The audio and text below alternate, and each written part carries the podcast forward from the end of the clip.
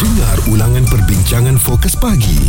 Izwan Azir dan Muaz di kecap bulletinfm.audio sedang memperkatakan tentang apa persediaan kerajaan bantu rakyat untuk hadapi banjir. Dan baru-baru ini Perdana Menteri menyatakan bahawa beliau tidak mahu uh, kelewatan seperti tindakan yang berlaku ketika banjir besar di Lembah Kelang baru-baru ini akan menjadi punca kepada kemarahan rakyat sekali lagi apabila musim banjir tiba. Dan beliau mahu perancangan segera dilakukan seawal mungkin bagi mendepani uh, bencana banjir yang boleh berlaku terutamanya di musim hujung tahun. Betul. Sebab kita semua sedia maklum bahawa setiap kali hujung tahun memang um, kawasan-kawasan panas yang akan berlaku banjir ini tetap akan berlaku. Dan uh, mungkin uh, ini yang kita dapat lihat kelemahannya. Apabila contohnya Izwan sekarang ni pun dah ada beberapa kali di uh, baling contohnya eh. Hmm. uh, dah ada kawasan yang dilanda banjir. Tapi tindakan ataupun um, nak menyelamatkan kawasan itu uh, dilihat agak perlahan tak ada tindakan susulan.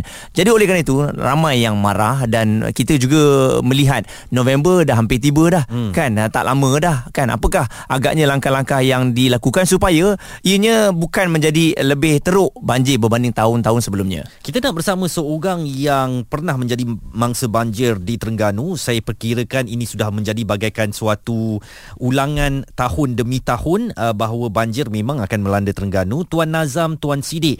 Uh, Tuan Nazam mungkin nak kongsikan uh, persediaan apa yang dah dilakukan uh, apabila kita dah masuk ke fasa hujung tahun ni. Okey, untuk kita semua tahu dalam berita pun ada keluar baru-baru ini mengatakan bahawa kemungkinan ramalan banjir akan berlaku pada penghujung November yang akan datang. Mm-mm. Tetapi kalau kita lihat dari segi persiapan-persiapan yang biasa uh, uh, penduduk yang memang dah biasa kena banjir dari segi persiapan tu memang persiapan tu daripada awal lagi dah.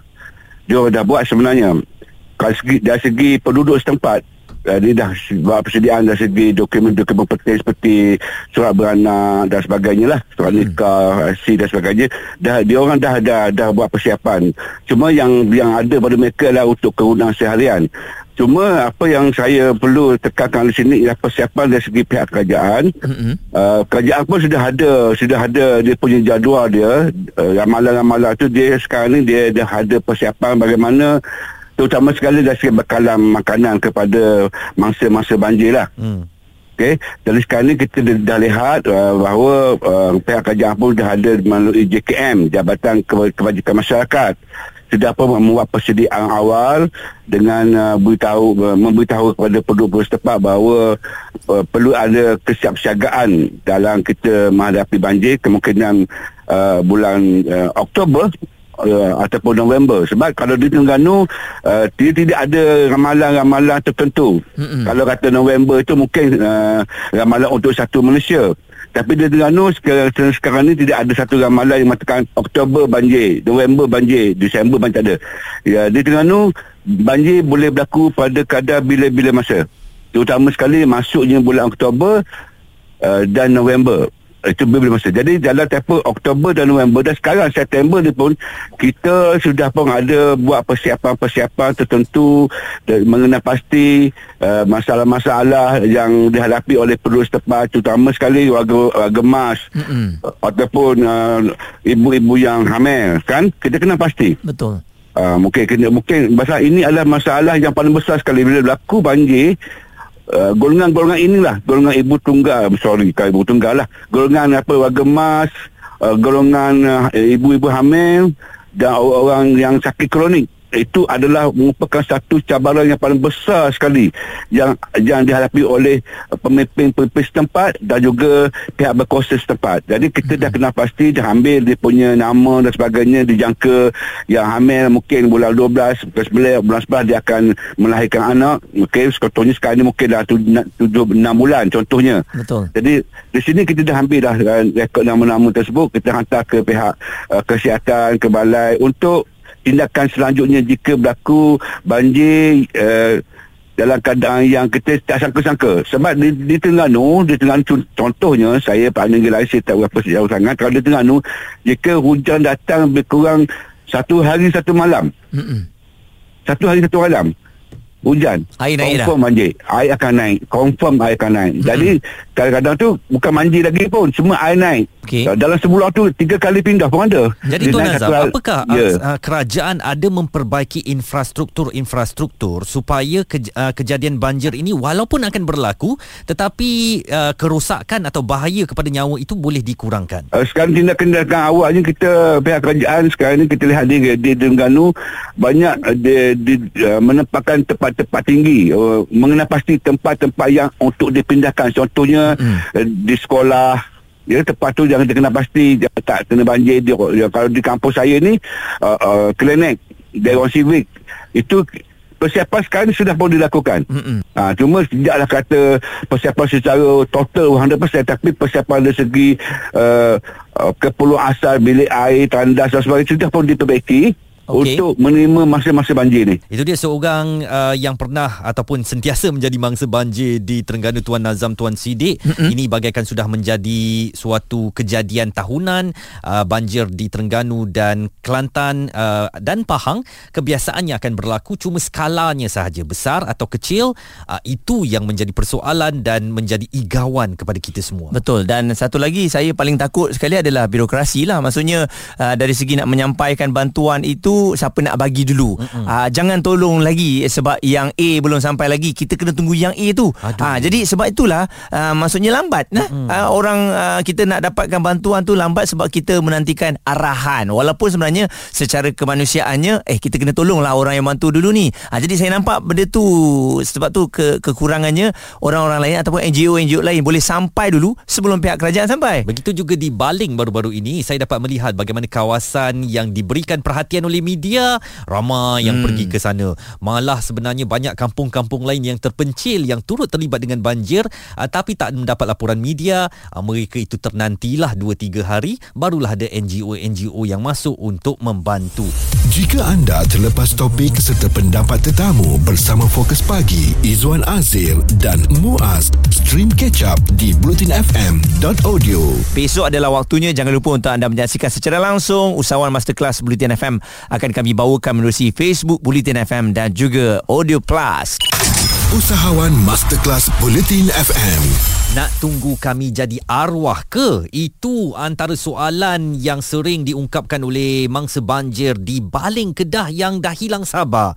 Kerana uh, semakin hari semakin kerap berlaku kejadian banjir uh, terutamanya di kampung Iboi yang baru-baru ini menyaksikan bagaimana banjir besar sehingga meragut empat nyawa di sana dan yang kami persoalkan apakah kerajaan sekarang minta kita hidup dengan banjir ini mm-hmm. suatu event suatu kejadian yang pasti akan berlaku setiap tahun cuma skalanya besar atau kecil saja mengapa tidak kerajaan mengambil satu inisiatif yang sangat intensif supaya kejadian banjir ini kalaupun berlaku bahayanya kepada warga sekitar itu akan dapat dikurangkan. Okey, kalau ada alasan yang mengatakan bahawa parlimen dan juga DUN mungkin adalah orang ataupun kerajaan yang berbeza memimpin kawasan tersebut, kita sangat sangat tak boleh terimalah. Hmm. Kerana ini adalah mengenai keselamatan rakyat eh. Jadi kalau dah banjir pun masih lagi nak memikirkan ini bukan tugas kami, ini tugas orang ataupun pihak kerajaan pusat dan sebagainya. Jadi sampai bila nak selesai masalah itu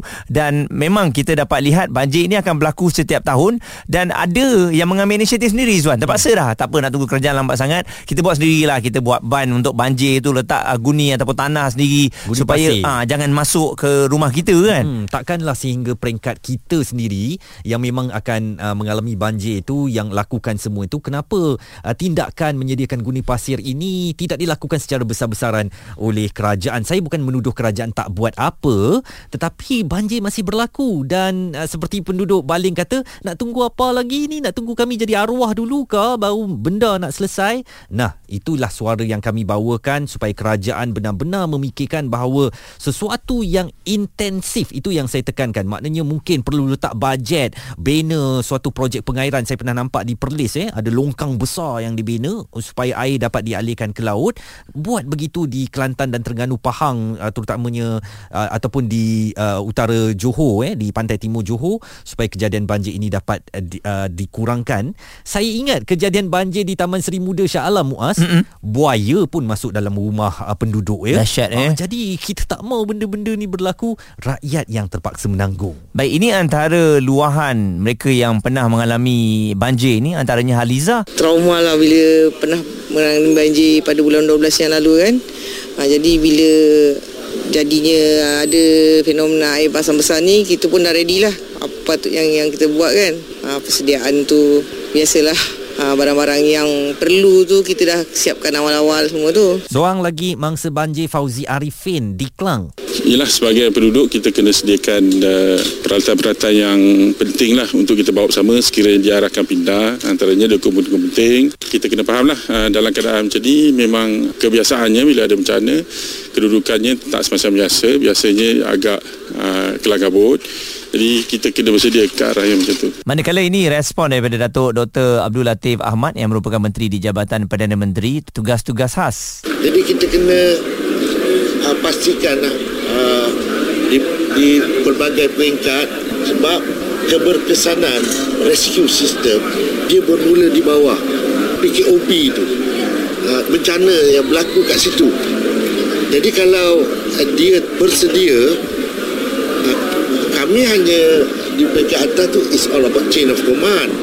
Tapi yang bawah ni penting.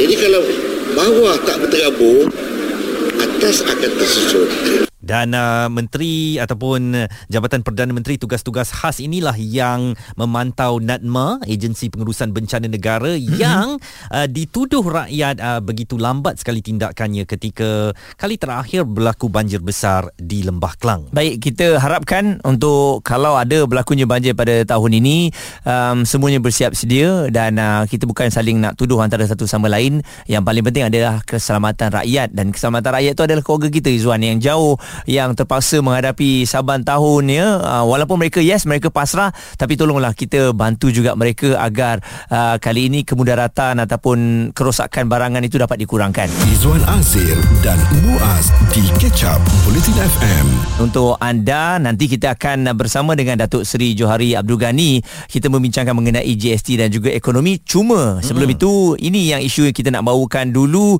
sebab kita dengar eh uh, seminggu dua ni Izwan kesiapsiagaan kita untuk menghadapi banjir dan sebenarnya saban tahun pun bila hujung tahun je nak tiba semua akan uh, macam uh, okey yang NGO ataupun pihak kementerian kena standby kerana banjir nak datang. Jadi ini pula ada amaran yang dikeluarkan oleh Met Malaysia bahawa hampir ke semua negeri di Semenanjung termasuk Sabah dan Sarawak bakal berdepan dengan cuaca tidak menentu ya apabila taburan hujan yang lebih kerap diramalkan berlanjutan sehingga Februari 2023 dan uh, ini uh, kata Met Malaysia bahawa mereka telah pun mengeluarkan satu kenyataan memaklumkan fenomena garis badai masih boleh berlaku di pantai barat Semenanjung dan barat Sabah pada awal pagi. Garis badai adalah garisan ribut petir yang terbentuk akibat penumpuan angin dan boleh berlarutan sehingga beberapa jam. Dan Menteri Pembangunan Luar Bandar Datuk Seri Mahathir Khalid meminta semua pihak belajar daripada pengalaman lalu untuk membuat persiapan menghadapi bencana banjir.